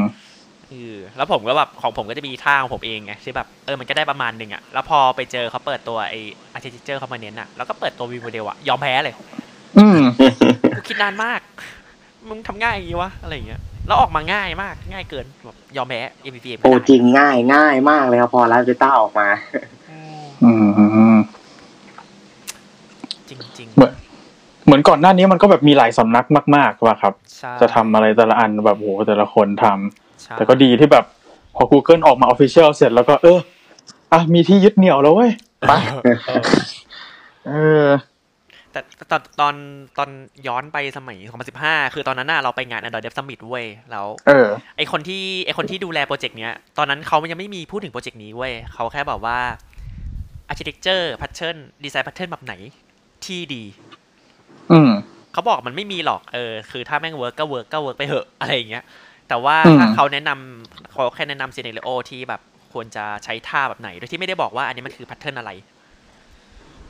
เออ อย่างเช่นการทำแคชชิ่งอย่างเช่นเขายกตัวอย่างเคสว่ามันต้องมี repository อยู่แล้ว ไม่ว่าจะแพทเทิร์นอะไรก็ตาม อะไรอย่างเงี้ย เออเขาพูดถึงเรื่องนี้ อ่า ถ้างั้นอ่ะ มันก็จะไปตกอยู่ในโคดโคดดีไซน์แพทเทิร์นของแกงออฟโฟใช่ป่ะ อ่า อ่า เออ พอ ม พอไปคุยไปคุยมาปุ๊บปีต่อสองปีต่อมาแม่งเปิดตัว architecture component อ้าว เออ เหมือนคือเขาว่าพูดเรื่องนี้แล้วแบบเข้าใจว่ามันเป็นปัญหาระดับชาติของคนเขียน Android อ่ะ อ่าอันนี้จริง อันนี้จริง อืม คือพอเขียนจุดหนึ่งจะคนพบว่า เอ้ย เราจะจัดการกับ Android ยังไงตามแพทเทิร์นอื ม โห แล้วหนักหนักใจพวกเรื่องคอนเทกต์มากเลยนะ เวลา อ๋อใช่กำลังจะพูดเลย คอนเทกต์แล้วก็คอนฟิกเชนแม่งสองอย่าง ทำทำยังไงกันน่ะทำยังไงกันน่ะ เออขอขอถามสมัย MVP ก่อนเลยอ่ะทำยังไงกับคอนเทกต์อ่ะ เคสไหน สมมุติว่าอยากได้สตโอ้อยากได้สติงขึ้นมาตัวหนึ่งเงี้ยทำไงอ่ะ พูดแบบมักง่ายนะ เออ อินเจกไปเลย อินเจคคอนเทกต์เข้ามาเหรอ เออ แต่ว่า เออ แต่ว่ามันจะมีเคสประเด็นอย่างเช่น ถ้าทำแอปเปลี่ยนภาษา เออ อืม คอนเทกต์มันไม่อัปเดต อ่า อ่า อืม อืม คือถ้าเราอ่ะอันนี้เดี๋ยวเราให้ก็ได้ ก็คือแอปปกติอะถ้าเราจะทำให้ inject context เข้ามาเรามักจะเอา application context ใช่ไหม ใช่ อ่า แต่ว่า เอ๊ะ เวลา แล้วแต่ ที่เรา ฮะ ที่เราเปลี่ยนพัสเออ ถ้าบางเอาเอาคนที่ใช้ application context ละกันเพราะเขามอง อ่า ว่า application มันอยู่ ถ้ามันไม่ตายอะเออ context มันก็ยังอยู่ เขาก็จะเลยใช้เช่นตัวเนี้ย inject เข้ามาเพื่อที่อย่างเช่นไป get string ใช่ไหม ใช่ แต่พอเราเปลี่ยนภาษา อืม แอปพลิเคชันคลาสมันไม่ได้ตายคอนเทกต์มันยังไม่ได้เปลี่ยนไม่ได้อัปเดตใหม่ เพราะว่าคอนเทกต์ที่โยนเข้ามาในตอนแรกอะไม่ได้มีการอัปเดต ภาษาจะที่ดึงจากไอ้ guesting เนี้ยจะได้ภาษาเดิม อ่า อืม คือตอนนั้นก็เจอปัญหาเรื่องนี้เว้ย แล้วก็แบบว่า เออ คือถามถามว่าวิธีที่ดีที่สุดหรอ ก็ inject context เข้ามาโดยที่ไม่ต้องใช้ dependency injection หรือไม่ต้องทำเป็น singleton context แต่ใครแม่งจะโยน context เข้ามาตลอดวะแค่กู get string get อืม filter อะไรอย่างเงี้ยอืม อั น น นี้ นี้ อืมอันนี้หมายถึงว่าตอนเราเกสติงอยู่ในพรีเซนเตอร์อะไรอย่างเงี้ย ส เหร มมอครับ ติสมมติว่าเรามีสมมติว่าอย่างของผมมีเคสที่แบบสมมติเป็นเป็นยูทิลค้าละกันที่เราจะ get ค่า สมมติเราโยนค่าตัวเลขมา แล้วเรารีเทิร์นออกไปเป็นสติงแล้วสติงมีสวิตเคสเยอะอะครับ แล้วไอ้สวิตเคสแต่ละตัวไปดึงจากเป็นสติงอีกทีหนึ่งก็จะมีโลจิกผมก็เลยรวบไว้ตรงนี้อะไรเงี้ยเออแต่แต่จริงๆหลายๆเจอหลายๆคนก็ทำแบบนี้กันก็เลยแบบแต่พอไปดูอีกทีอะมันก็มีปัญหาเรื่องคอนเทกต์มันไม่อัปเดต อืม ถ้าจะให้ดีอ่ะ อินเจเข้ามา อืม ถ้าถ้าขยันเขียนนะ ก็โอ้เหมือนกันเลยนะ ถ้าเกิดว่าเป็นเคสที่แบบออกไปเป็นพวกเฮลเปอร์ยูทิลหรือตัวช่วยอะไรเงี้ยก็จะจะเอาคอนเทกต์ครับฉีดเข้ามา แต่ถ้าเกิดว่าเป็นเป็นพรีเซนเตอร์อะไรเงี้ยมันแบบเราก็จะไม่ฉีดเข้ามาอะไรเงี้ยเราก็จะให้มันเราใช้เป็นอินทิเจอร์ออกไปได้อะไรเงี้ยครับ อ่า หมายถึงว่าเรฟเฟรนซ์เป็นอินออกไปอะไรเงี้ยให้วิวแสดงอะไรเงี้ย คล้ายกับคอนเทกต์คนอยู่ในวิวโมเดลหรือเปล่าใช่ไหม อ๋อ คล้ายกันคล้ายกัน อ่ คำถามเดียวกัน ถ้าถามผมก็โยนออกไป แต่ว่าก็มีคำถามต่อ ถ้าเราโยนเป็น r string ออกไปเลยเป็น id เนี่ย เออ แล้วถ้าเรามี value บางตัวแนบอ่ะ อืม ไปต่อเอาที่วิว คำตอบหล่อๆ ก็คือตอนที่คุณอ่าอย่างเช่น สมมติถ้าเราต้องการ r dot string ใช่ป่ะ แล้ว แล้วแต่นะ สมมติถ้าเก็บไว้ใน use case เราปั้นโลจิกออกมา เราไม่อยากเอาใช้ context ใช่ไหม เราอาจจะโยน r dot string ออกมาได้ อืม หรือเราจะไปทำโลจิกไว้ที่โมเดลแล้วโยน r dot string ออกไปก็ได้ แต่ถ้าต้องการแนบ data ก็เลือกเอาว่าจะปั้น data ก้อนใหม่หรือว่าโยนหาวิธีโยนไปเลี้ยงทั้งสองอันก็คือ r dot string dot id แล้วก็ตามด้วย object ของ data ที่เราต้องการ โอ้ เพื่อเพื่อให้ฝั่ง อืม ฝั่งฝั่งแอคทิวิตี้หรือแฟกเมนต์หรือวิวอะไปประกอบเอง คือมันมันมันคำตอบที่มันดีอ่ะ แต่ว่าเวลาทำงานจริงอ่ะมันไม่ดีว่ะ เอาเหรอ ไม่ไม่ดียังไง เหนื่อยอะอะครับ มันเหนื่อย อ๋ อะ อ มัน Data มันจะเยอะมากอะคือแบบเหมือนนึกภาพเรามีคำมีมีอะไรเงี้ยมี obs- มี observable ตัวหนึ่งส่งมา แล้วแบบมี Data หลายตัวต้องมานั่งประกอบข้างนอกอะ อืม คือมันก็เหมือนจะดีแหละ สมมติถ้าเราเราต้องการปั้น Data ออกมาแล้วมี Title มี Description แล้วพวกนี้ต้องไปดึ อื ง ม r dot string dot แล้วก็มีการเอา value อะไปใส่ไว้ใน string ตัวนั้นด้วยอะไรเงี้ยมันก็แบบเราต้องโยนออกมาเยอะมากขึ้นอะแล้วก็ต้องประกอบข้างนอกอะคือไม่รู้เป็นเรื่องดีหรือเปล่า อ๋ออ่าโอเค เป็นเป็นคำถามที่แวลิดไม่รู้เป็นเรื่องดีหรือเปล่า แล้วก็ เออ จนถึงทุกวันนี้ตอบได้ยัง ก็ตอบได้หล่อๆอะแต่แต่แบบก็ถามว่า ไม่อยากทำว่ะ มันเหนื่อยจริง อ่าโอเคโอเค หรือคือยังไงนะ ดู what I say แต่อย่าทำอย่าดู อย่า what I say but don't do what I do เออ คือพูดได้หล่อๆ แต่แบบขี้เกียจทำอ่ะเออ เออ อืมเอ๊ะแล้วแล้วสมมติเรา อ่าเดี๋ยวก่อน มันมีเหตุผลอะไรนะที่เราถึงไม่อยากเอา ไม่อยากเอาคอนเทกต์เข้าไปในวิวโมเดลกัน เพราะว่ามันไม่อัปเดตใหม่ มันไม่อัปเดตใหม่แล้วแล้วอันนี้เกี่ยวข้องกับอะไรเรื่องเทสด้วยปะ อืม พวกยูนิตเทสอะไรพวกนี้ ปกติเรามองว่าอ่าที่วิวโมเดลเราเขียนเทสแบบไหน เขียนเขียนเทสแบบไหน instrumentation อ๋อ อ่าไอยเป็นคำถามที่ถูกต้อง เออ ใช่อ่ะถ้าเกิดเรา instrumented test ล่ะ จริง ๆ ก็แปลว่า context ก็ไม่ต้องแคร์ถูกปะ ใช่ อืม แต่ถ้าเราเขียนเป็น unit test อันนี้ มันทำได้เหรอวะ เขียนเขียนยูนิตนะ ผมเขียนเป็นยูนิตที่วิวโมเดล อ่าเดี๋ยวพี่พี่เอ็มเล่าให้ฟังหนะครับ อ่า ก็ เรามา แต่ เลย พอแต่พอแต่พอเราเขียนยูนิตที่วิวโมเดลครับ มันก็นั่นแหละมันก็จะฉีดคอนเทกต์เข้ามาไม่ได้แล้ว อืม ใช่ไหมเป็นข้อจำกัดมัน ก็เราก็แก้ปัญหาด้วยการไปเสิร์ชว่า mock context ยังไง เฮ้ย เฮ้ยเฮ้ย ไม่ไม่ม็อก ก็จริงๆพยายามหลีกเลี่ยงพยายามจะไม่จะไม่ฉีดตัวคอนเท็กซ์เข้ามามากกว่า อ่า อะไรที่เป็นแบบขึ้นต้นด้วย Android ดอทอะไรเงี้ยจะพยายามไม่ฉีดเข้า View Model หรือ Presenter อะครับ อืม โดยปกติน่าจะเป็นอย่างเงี้ย อ๋ออ่าแล้วแล้วถ้าเกิด view model มันรู้จัก R นี่มันยังเทสได้ปะครับพี่ ถ้า View Model รู้จัก R ยังเทสได้ไหมเอ๊ะ R dot string อะไรของเราเนี่ยที่เรา สุดท้ายมันก็เป็น เออ แค่ไออินทิเจอร์เอ้ยมันเป็นแค่ลองปะ มัน หรือ integer เหมือนเหมือนมันจะเป็นอินทิเจอร์ อ่า แต่เดี๋ยวนะ พอตอนเทสมันจะเป็นคนละอินสแตนต์กันไหมเนี่ย อ่า ไม่น่าจะนะ เพราะว่า Gradle build ใหม่มันก็เป็น r.java ใช่ไหมเบื้องหลังมันอะแล้วก็ตัวเชสก็ไปเรียก r.java ตัวนั้นอยู่ดี ID ก็ ID เดิมคือ ID มันอาจจะเปลี่ยน แต่เราอย่าไปใส่ อ๋อ ตัวเลข ID โดยตรงให้ไปเรียก r. dot string dot อะไรเงี้ยแทน มันจะ อ่าใช่อ่ะโอเคใช่อ่ะคำคำตอบคือน่าจะเทสได้แหละครับ เพราะว่าคือ r ดอทจุดๆๆมันไม่เปลี่ยนอยู่แล้ว มันเปลี่ยนมันอาจจะเปลี่ยนอินเด็กซ์อะไรของมันข้างในที่เป็น อืม ตัวเลขแปลกๆอะครับ ครับ แต่จริงๆเทสเทสได้ครับ เพราะว่ามันไม่ได้เกี่ยวกับคอนเทกต์อยู่แล้ว อ่า แต่แต่แต่มันก็จะไม่มีแบบฟ้องว่า เอ้ย เราไม่รู้จัก R dot ID อันนี้ไม่มีใช่ไหมพี่ มันจะเดเลออกมา ไม่รู้จัก r ไม่ไม่ไม่รู้ไม่จำไม่ ไม่ ได้ เคยเจอนะจำได้ อ่าโอ ไม่ เค เคย ครับ เจอนะ คุยไปก่อนกำลังเปิด Android Studio เขียนอยู่ นั่นนั่นนั่ ให้ น มันก็ต้อง คนล ได้ อ ดิ ง โอ้โห ดีดีดีดี ได้ได้ลองแล้วได้ อ่าโอเคโอเคได้ได้โอเค แต่เราไม่สามารถ คิดว่ด้นะ เราไม่สามารถ get string ได้ไงเพราะต้องใช้ context อ่าอ่า อ่าใช่ แต่เราโย รู้ น ได้ว่ามัน ID อะไร อ่าใช่ครับใช่ใช่ เออ เออก็ ที่ที่ที่สงสัยเอ่อสุดได้ใช่ไหมได้ ได้ได้ได้ โอเคโอเค ไม่เพราะเพราะที่สงสัยอ่ะเพราะว่าไออาร์เป็นตัวที่ Android มันเจนมาใช่ปะล่ะ ใช่ แล้วแล้วก็เลยแบบเอ้ยยูนิตเทสแอนดรอยมันไม่ควรรู้เรื่องด้วยนี่หว่า แต่ก็โอเค โอเคได้ได้ ก็ต้องถามว่าตัว unit test ตอนที่มัน build อะ Gradle build อะไรบ้าง มันมันก็คงต้องบิวมาแล้วแหละตัว R แหละเออ มันคงรู้จักแหละ ถูกต้อง โอ้เหนื่อยเหมือนกันแค่เรื่องนี้ เออ จริง กลับไปเขียน MVC MVC ดีกว่า ไม่ต้องเขียน test no ไม่ เขียนแล้วเหนื่อย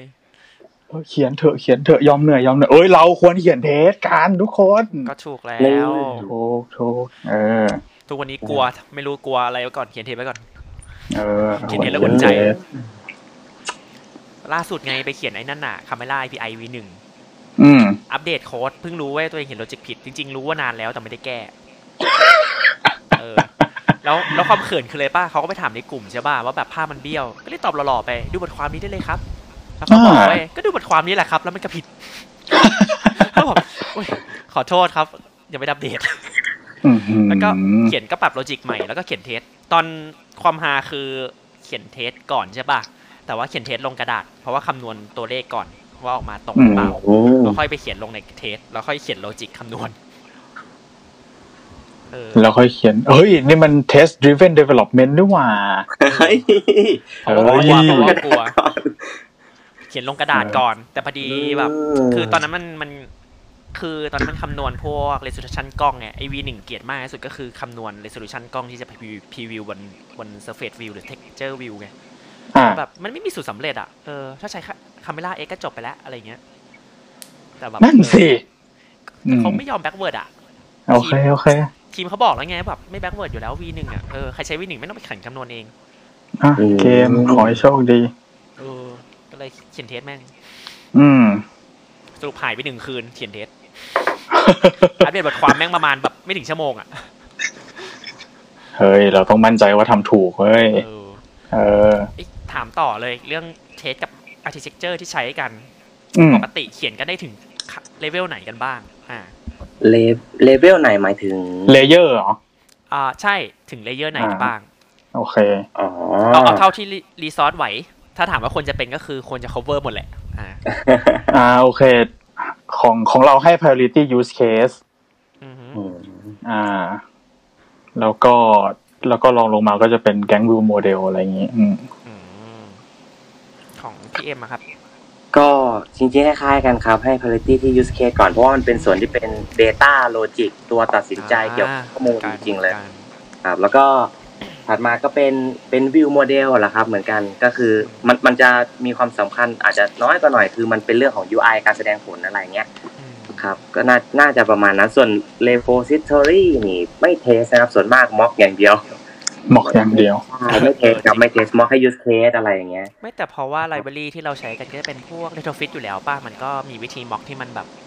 รู้หาหานิดเด็กก็เจออะว่าปกติมันเขียนเทสยังไงกันอะหรือเปล่า อ่า เสียงขาดขาดไม่ค่อยได้ยินเลยครับเมื่อกี้ ใหม่ครับ ก็อย่างเราใช้ไลบรารีที่แบบพวก retrofit อยู่แล้วครับ ซึ่งมันก็ testable อยู่แล้วอะ อ๋อ เราไม่ได้ซีเรียสเราเลยไม่ได้ซีเรียสมากในเลเยอร์ของพวก Data Source อ่ะ ครับ อืม อ๋อ แต่ถ้าถ้าถ้าเป็นเรื่องพวกนี้นะครับเวเวลาเวลาผมหยิบไลบรารีบางอันมาใช้เนี่ย อืม เราก็จะเราก็จะละเลยการเทส พอเรา โซนใกล้ๆนั้นไปหน่อย เขารัเทสไปแล้ว ใช่ ใช่ โอ้นี่มันคือความมักง่ายของพวกเรานี่หว่า ไม่ มันก็อยู่ในขอบเขตดิก็ก็เฉพาะโซนโซนที่หลิบนั้นรับผิดชอบก็อ่ะสบายใจไป เราแค่ไปกดดูในเลโพเขาว่ามีหรือเปล่า อู้ปรากฏไม่มี ไม่ไม่มี แล้ว แล้วถ้าเกิดว่าไม่มีอย่างนี้เราทำไงอ่ะ จบเลยนะเปลี่ยนเปลี่ยนลิฟต์เป็นลิฟต์ แกล้งทำมันมองไม่เห็นครับแล้วก็เขียนต่อ อืม มันมันน่าจะอยู่นอกเหนือคอนโทรลเรานิดนึงอยู่เหมือนกันนะค่อนข้างแบบ ก็ส่ง PR ไปครับ อ่าเปิด PR ครับ เอ๊ะแต่มีอันนึงครับเกี่ยวกับ Data Source อันนี้อยาก อ่า เล่า ครั ให้ บ ฟัง ปกติ Data Source เรามี 2 อย่างก็คือ Database กับ ก็คือ Network ก็เป็นพวก API ใช่ไหม อ๋อ เป็น API อ่า ครับผม พอดีผมมีงานหนึ่งเครียดอยู่เครียดเครียดจริง อืม ๆเครียดไปแล้ว เพราะว่าผมต้องเชื่อมต่อกับอุปกรณ์ผ่านบลูทูธครับ ครับ มันก็เป็น Data Source อีกอันหนึ่ง อืม มันไม่เคยมี อ่า ใครทำไลบรารีแล้วเราต้องเทสเขียนเทสมันอะ อืม เออ ตอนแรกเครียดมาก คือมันต้องอุปต่ออุปกรณ์จริงไง แต่ว่าเราต้องการรันเทสที่แบบเราไม่ต้องต่ออุปกรณ์ก็ได้อะอะไรเงี้ย อืม เออ อันนั้น เออ น่าเครียดเครียดเพราะว่าแบบ เอ้ยแบบจะเขียนยูนิตเทสยังไงวะอะไรเงี้ย เออ เราจะ แล้วมันมีซีเควนซ์ของของ Data ด้วยไง ว่าแบบต้องส่งอันนี้ไปก่อนถึงจะได้อันนี้กลับมา แล้วก็ส่งข้อมูลชุดที่ 2 ไป แล้วจะได้ Data ที่แท้จริงกลับมา เออ อืม อันนี้คือมัน มันจะต้องยิง Data จริงๆ ใช่ไหมครับ อันนี้น่าจะม็อกไม่ได้แล้ว จริงๆ ก็วิธีที่ผมใช้ก็คือก็ไอ้บลูทูธคลาสของบลูทูธใน Android อ่ะ เราไปครอบด้วยอินเทอร์เฟซอีกทีหนึ่งอะครับ อืม เราจะได้อินเจกตัวเทส เราก็ต้องไปเขียนเทสอีกทีเพื่อจำลองซีเควนซ์ของการส่งข้อมูลตรงนั้นอีกทีหนึ่ง คือมัน อ่า จะมันจะเป็น PM น่าจะเก็ตแหละว่าแบบมันเป็น Data 50ไบต์อย่างเงี้ยยิงชุดแรก 50ไบต์ชุดที่ 2 50ไบต์ชุดที่ 3 50ไบต์แต่ว่าจะต้องรับค่านี้เข้ามาก่อนอะไรเงี้ยเออก็เลยต้องไปเขียนก็จะไปเขียนตัวจำลองม็อกมันขึ้นมา โดยม็อกให้มันเหมือนของจริง อ๋อแล้วตอนส่งไปส่งกลับอะไรเงี้ยก็คือเราก็คาดหวังว่าเฮ้ย ตอนส่งมาสมมุติว่ามันเป็นห้าสิบไบต์นะอะไรเงี้ยกลับ แล้วก็ส่งกลับไปเรียกใหม่แล้วสมมุติแบบเหมือนม็อก Data ขึ้นมาใหม่อะไรอย่างเงี้ยเหรอครับ อ่ะแล้วก็คือเราก็คือม็อกเราก็คือลองยิงของจริงแล้วก็เอา Data ตัวเนี้ยมาเก็บไว้เพื่อทำเทส เออเออเออเออ เฮ้ยโอ้ยไม่ไม่หืมเพิ่งเคย เรา น่าสน เรา ใจนะเนี่ย แล้วมันจะมีเคสอย่างเช่นแบบ ถ้าดีไว้มันทำเอาอะเหมือนคอนเนคชันบลูทูธมันลอสอะ ครับ เอ อก็ต้องก็ต้องเทสต้องต้องจำลองขึ้นมา อย่างลอสไม่ไม่ใช่แบบว่าตัวบลูทูธมัน disconnect นะ แต่ว่าแบบเหมือนอุปกรณ์ทำทำงานผิดพลาดแล้วข้อมูลไม่ส่งมา แล้วเราต้องตีความมันเป็นทำเอา อืม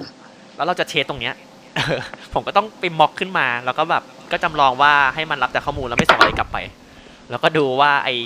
repository เราทำงานถูกหรือเปล่า ตีความว่ามันเป็นทำเอาจริงหรือเปล่าอะไรอย่างเงี้ย อืมโอเคสนี้แรมาก ก็ แหลมมาก ถ้เป็นไปได้ ก็ใครเขียน Android ครับ อย่าไปทำงานเกี่ยวกับบลูทูธครับ มันลำบากลำบากใช่ไหม อืมเอ๊ะแต่ว่าปกติใช้ไลบรารีอะไรเข้ามาช่วยจัดการในเรื่องของ architecture หรือ pattern ไหมครับ ไม่มี โอ้ยก็ตอนนี้ที่ใช้ก็ใช้ก็เจ็ตแพคของ Android อะครับที่พ o ไวพวก Live Data พวกอ่า Data Binding อะไรพวกเนี้ยครับ ก็ที่เขาพ o ไวให้ จริงๆ เพราะว่าอย่างหนึ่งที่เราอยากจะ follow ที่มันเป็นของ official Google เนอะ ครับ เวลาใช่เวลา เวลาคนเข้ามาจอยเงี้ยครับมันก็เมนเทนง่าย เชื่อมต่อกันง่ายเลยเคิร์ฟแบบ ทัน เร็วอะไรเงี้ยครับใช่ มีคนที่อื่นก็ได้ อะไรประมาณนั้น นอกจากว่าแต่ละคนก็จะมีแบบแอบไปสนใจอะไรแปลกๆของแต่ละคนเนี้ยก็จะแตกต่างกันออกไปอะไรเงี้ย เอ้ย จริงๆ สน ที่ ใจ ถาม แปลกๆ ที่ถามเพราะว่าเมื่อก่อนอะสมัยยังไม่มีไอ้เนี่ยถ้า MVP อะบางคนเขาไปใช้เป็นแบบพวก library สำหรับ Mo- MVP เลย Mosby มอสบี้ป่ะอ่า ใช่ ชัดเจน เออ อืม แต่เอาก็จริงคือยังไม่เคยใช้ก็เลย เอ้าเหรอ ไม่ไม่รู้ว่า มันอะไรยังไง เพราะจริง Mosby มันเข้าไปเคยเข้าไปดูอะมันบอกว่ามันเป็น MVP และ MVI อ่า ก็เลย เอ้ยคือไม่รู้ว่ามันทำงานยังไงไงเพราะว่าแบบ library มาครอบ ตัวโปรเจกต์เราให้เป็น MVP อะอืม อ่าจริง ไม่รู้ จริ ว่าง มันเหมื จ อ ริ น ง ไม่ไม่รู้มันเหมือน อืม Android Architecture Component ปะพี่เคยลองปะ เราเคยลองมอสบี้ยุค MVP นานมากละคืออย่างนี้คือคือคิดว่าตอบโจทย์เลยนะ ถ้ายุคยุคนั้นนะคือใช้คือใช้คือคือมันมันมันจะเป็นอย่างนี้มันจะเป็นแบบ เวลาเราเริ่มทำ MVP อ่ะเราก็จะมีเอ่อพรีเซนเตอร์มีวิวใช่ปะแล้วเราอ่ะก็จะพบว่าเราจะต้อง extract เป็นเบสวิวเบสพรีเซนเตอร์อะไรกันไว้ถูกปะ อือฮึ อ่ามอสบี้มันทำตรงนี้ไว้ให้ อ่า อ่า เข้ใจละ ทีนี้แล้วมันก็จะมีพวก activity หรือ fragment น่ะที่มันจะต้องทำงานร่วมกับ base view base base presenter พวกเนี้ยมันก็จะมันก็จะมันก็จะทำแบบ base MVP activity base MVP fragment อันนี้ไว้ให้เหมือนกันอะไรทำนองเนี้ย อือฮึ อ่าก็ช่วยทำงานเร็วขึ้น แต่แต่เคยไปลองแล้วแบบ ถ้าเราคือคือคือมันจะมีโซลูชันที่แบบเราอยากจะ adopt แค่นี้ใช่ปะเราก็เลือกแค่นั้นได้ แล้วมันก็จะมีโซลูชันที่แบบโหแบบ adopt ตามแพทเทิร์นมันลึกไปแบบ specific มากไปกว่านั้นอีกอะซึ่งซึ่งก็แล้วแต่คนแล้วกันสำหรับเราแบบมองว่าบางอันมันก็มากไปอะไรเงี้ยเออไม่ค่อยยืดหยุ่น อืม อ๋อเข้าใจได้ เป็นที่มาว่าหลาย ๆ คนเขาก็เลยเขียนกันเองเพราะเขาไม่อยากมีความเสี่ยงเรื่องนี้ปะ ก็ส่วนหนึ่งใช่ใช่ใช่อืม อืมไม่รู้ว่าจะถาม อืม เอ้ย เอาแต่ อ่ะอ่ะว่ามา อ๋อแต่แต่แต่ทุกทุกวันนี้ก็คือแบบเหมือนเหมือนจำได้ว่ามอสปี้มันก็เติม MV VM เข้าไปด้วยแล้ว แล้วก็แล้วก็หาย แล้วก็หายไปแล้ว แล้วโอเค แล้วแล้วจริง ๆ มันมันมีอีกเจ้าหนึ่งอ่ะ เคยได้ยินไอ้นี่ของ Airbnb ป่ะชื่ออะไรนะลืมไปแล้ว อ่ะอ่ะอ่ะลืมลืมว่ะแป๊บนึง อ่าเนื้อ เซิร์ชกูเกิลก่อนเซิร์ชกูเกิลก่อน เดี๋ยวเดี๋ยวเดี๋ยวเดี๋ยวเดี๋ยวอ่าเราเจอแล้วเราเจอแล้ว ชื่ออะไรอ่ะ มา MVRX อ่านว่า Mavericks อ่าอ่ามันอ่านว่า เคย Mavericks เคยเห็นเอ้ยเคยเคยเห็นเคยเห็น FBI เอ้ยเคยเห็น ครับผม อ่าใครเคยเคย เคยเล่นกันป่ะครับ เคยเล่นกันไหม เคยได้ยิน ไม่เคยเล่ เนา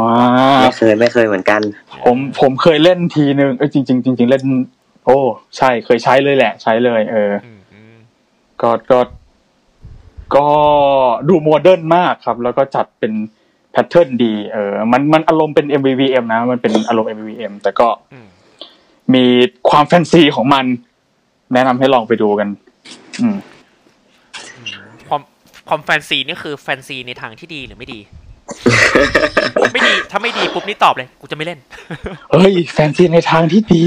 ดีดีดีดีดีเออเออเออ โอเค แล้วก็ ไอ MVI อ่ะ อยากรู้ อืม ว่านิยามของ Intent คืออะไรอ่ะ เอาคนที่เคยใช้ตอบก็พอครับ พอดี อ้าว ผมยังไม่ได้เคยลอง เคยลองปะ อืม ผมเคยลองครับ Intent ของมันคือ Intent เดียวกับ Android หรือปะหรือว่าไม่ใช่อ่า คนคนละอินเทน คละ intent แน่นอน ใช่ไหมอ่า มันเป็นอินเทนที่แปลว่าความประสงค์จะทำอะไรสักอย่าง อ่า อะไรอย่างเงี้ย อ๋อ ทีนี้ เออ มีคำถามเพิ่มแต่ไม่เกี่ยวกับ MVI ได้ คือเคยมีคนทำแพทเทิร์นตัวหนึ่งเว้ยก็คือทำเหมือนนาวิเกตเหมือนอะไรนะเจ็ตแพ็กนาวิเกเตอร์เอ้ยนาวิเกชันอะ อ่า คือ แอ ป็ น น เก ตั ชัน ที่ โมเนน ควบที่ควบคุมว่าจะไปหน้าไหนอะก็เหมือนเป็นเราเตอร์แหละ อืม แต่ว่าเขาใช้เป็น intent เป็น intent ในลักษณะที่เป็น deep link หรือ URL scheme แทน อ่า เวลาจะ de- อืม จะเปลี่ยนจาก activity นี้ไปอีกหน้าเนี้ยเขาใช้วิธีเรียกผ่าน URL scheme หมดเลย อื อื ม ม เคยเจอแพทเทิร์นนี้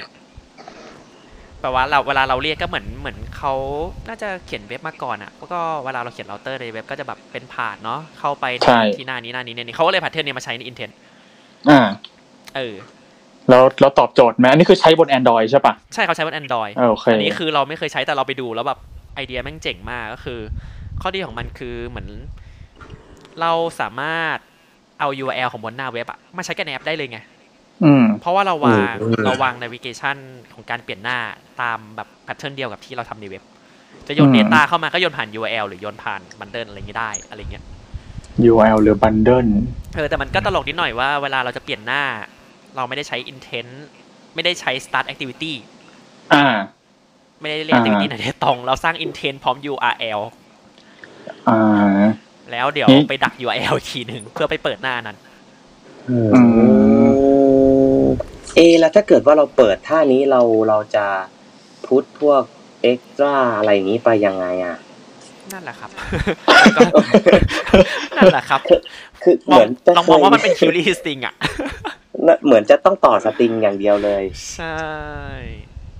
แต่คือ เออก็ก็จบท่านั้นแหละครับ คือถ้าอยา ค ก รับ ให้มันให้มันสามารถทำงานร่วมกับ URL ของเว็บได้จริงๆนะก็ต้องเป็นท่านั้นแหละ เคเคยคิดไอเดียประมาณนี้เหมือนกันนะครับ เมื่อสักสักพักหนึ่งรู้สึกว่า เอ๊ะทำไมเราเปลี่ยนหน้าจากดิฟลิงได้ทำไมเราไม่ทำแบบดิฟลิงไปเลยจะได้ อืม ทำทีเดียวใช้สองอะไรอย่างนี้ อืม ก็เลยเนี่ยแหละครับมาติดด้วยแบบเอาแล้วพุทเอ็กต้ายังไงวะเนี่ย เอ้ ใช่ ย มันจะดูเกนเรายอม object ไม่ได้อะ เราอาจจะต้องใช้วิธีอื่นหน่อยก็คือแบบอาจจะต้อง en- encode string ตัว data ตัวเนี้ยแล้วก็ ค่อยไปค่อยดีโคดกลับ โอ้โห โอ้โห เออ อุ๊ยแต่แต่จริง ๆ ผมว่าไอ้วิธีเนี้ยมันก็มีข้อดีอีกอย่างนะ อย่างถ้าเราทำอะไรนะ modularization แบบแอปอย่างเงี้ยครับ อ่ามั มันอ่าใช่ไหม อันนี้ก็จะแบบนาวิเกตข้ามกันได้เลย อื อื ม ม เออแต่จริงๆถ้าทำถ้าทำโมดูลอะไรก็คน น่าจะเป็นท่านั้นก็จะเหมาะกว่านะ เฉพาะเฉพาะค่าโมดูลก็ได้อะ อ่ะเฉพาะค่าโมดูลก็ได้ อืมดี อืม อื ไม่รู้ไม่รู้ว่ามันมันดีใช่ไหม ไม่ไม่เคยลองแค่ไม่ คือสง ได้ สัย แต่จินตนาการตาม คือถ้า ถ้าโยน Data มันก้อนใหญ่ๆอ่ะมันจะเป็นปัญหาทันทีไง จริงเออจริงๆคิดว่าถ้าเกิดจะทำท่านั้นนะนะเราจะต้องไปหาทางส่ง Data แบบอื่นแบบ เขียนลงดิสสักที่แล้วก็ส่งไปแต่แบบคาลัมน์แล้วอยู่ไปเก็ตเก็ตคืนมาเองทีหลังอะไรอย่างเงี้ยถ้าถ้าจะทำมันต้องเป็นท่า โอ้ ประมาณนั้น ซึ่งซึ่งก็ไม่รู้ว่าถ้าเกิดแบบคนมาเมนเทนทีหลังอะมันจะดูแบบแมจิกเกินไปหรือเปล่าแบบอ้าวอยู่ทำกันอย่างนี้เลยเหรออย่างนี้แป ลว่าสองคนเนี้ยสองคนเนี้ยสองคนเนี้ยต้องรู้กันเองนะว่าอ่ะเดี๋ยวฉันส่งอันนี้ไปแล้วอยู่ไปเก็ตจากอันนี้นะ ฟีลลิ่งเหมือน ก็ แบ เหนื่อย บ อีก เหมือนแบบมีคนมาส่งจดหมายบอกเว้ยบอกว่าไปรับพัสดุ เออเออเออ เออ ประมาณนั้น ทางเขา ไหน เนอะ เนี่ย แต่ปกติตอนทำ modularization กันนะครับโมดูลพยายามแยกให้มันแบบอิสระจอจากกันอยู่แล้วป่ะ ไม่ได้ส่ง Data ระหว่างกันเยอะอย่างนั้นอยู่แล้วป่ะ โอ้ยขึ้นอยู่กับบริบทเลย ไม่ไม่งั้นจะมี local storage อยู่แล้วปะจะใช้ store- local storage เป็นตัวกลางในการที่แบบว่าแต่ละโมดูลจะมาใช้ร่วมกันอยู่แล้วปะไม่ได้โยนให้กันและกันโดยตรงปะ เออพี่พี่พีเอ็มพีเอ็มเพิ่ง อ๋อ เพิ่งพูดเรื่องโมดูลไลนะฮะ จริงๆถ้าเกิดอ๋อหลุดเหมือนมัดตัวคือจริงๆถ้าจะให้ดีถ้าเกิดว่าเป็น Data อย่างเงี้ยครับ ก็ถ้าเกิดว่า Storage ไปแล้วก็ไปดึงจากเลโปจากอะไรมาเงี้ยก็น่าน่าจะดีกว่าเป็นเป็นเป็นตามตามที่มันควรจะเป็นอะไรเงี้ยครับ แต่ถ้าเกิดเคสที่มันแบบเล็กๆ น้อยๆ Data ก่อนเบาๆ เล็กๆ จริงๆอ่ะจริงๆก็แนบติดไปด้วยได้นะ ผมว่าไม่น่าจะติดอะไร เพราะว่ากว่าเราจะไปดึงแบบอินดิเจอร์สตริงง่ายๆ ขึ้นมาจากเลโปมันก็ดูแบบโอ้โหเราต้องออกแรงขนาดนั้นเลยเหรออะไรเงี้ย อืม มันก็ขึ้นจริงๆขึ้นอยู่กับเคสอะครับ โอเคครับ เหนื่อยเหมือนกันทำโมดูลไลเนี่ยโอ้ตายตาย เหนื่อยตรงตรงที่ว่าคนพบว่าลูกศรที่เวลามันชี้ reference กันเนี่ยมันกลับด้าน เฮ้ย โคตรโกนเลย อันนั้นมันเราไปสับสนระหว่าง Data Flow กับกับ Source Code Dependency ครับทุกคน เอ ก็ อ ใช่แต่เราก็เอาแอปเป็นตัวบนสุด แล้วก็ทุกไปชี้โมดูลย่อยทุกตัวไง เอาถูก พอ ถูก โมดูล r i z a t i o n เปิดออกมาบอกว่า กลับด้านอะกลับด้านอย่างที่เราทำอ่ะเออ no